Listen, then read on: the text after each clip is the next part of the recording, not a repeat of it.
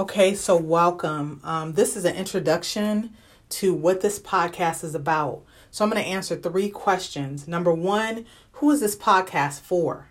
Number two, what will you learn when you tune in? And number three, what is the message? So this podcast is for big dreamers, not small ones. This is not for people who are looking for 75 cent per hour raise on their current job. No, this is for big dreamers. You got to dream so big that I don't even have to tell you not to tell anybody that you know because you already know that anybody that knows you, if you tell them your big dream, one of two things is going to happen. Number one, they either going to laugh you to scorn, or number two, they're going to be quiet about it, roll their eyes, and be like, okay, they crazy.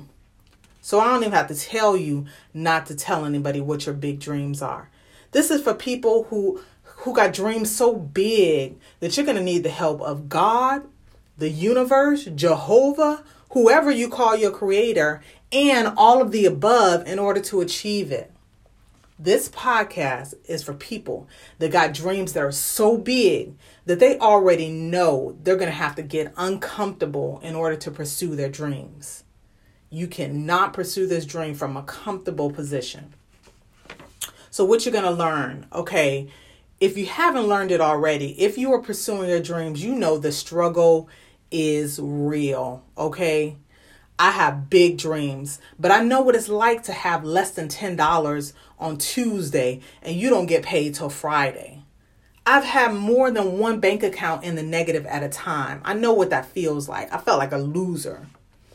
I've had my bank account frozen by a debt collector. Lesser men have killed themselves for stuff like that.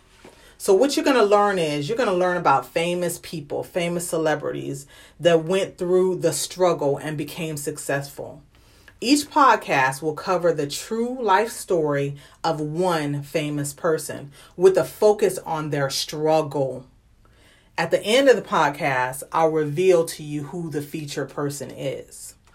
So, the last question what's the message? The message, of course, is don't give up. Success is on the other end of your struggle. You have to press, press, and press some more until you can look success in its face and say, I made it.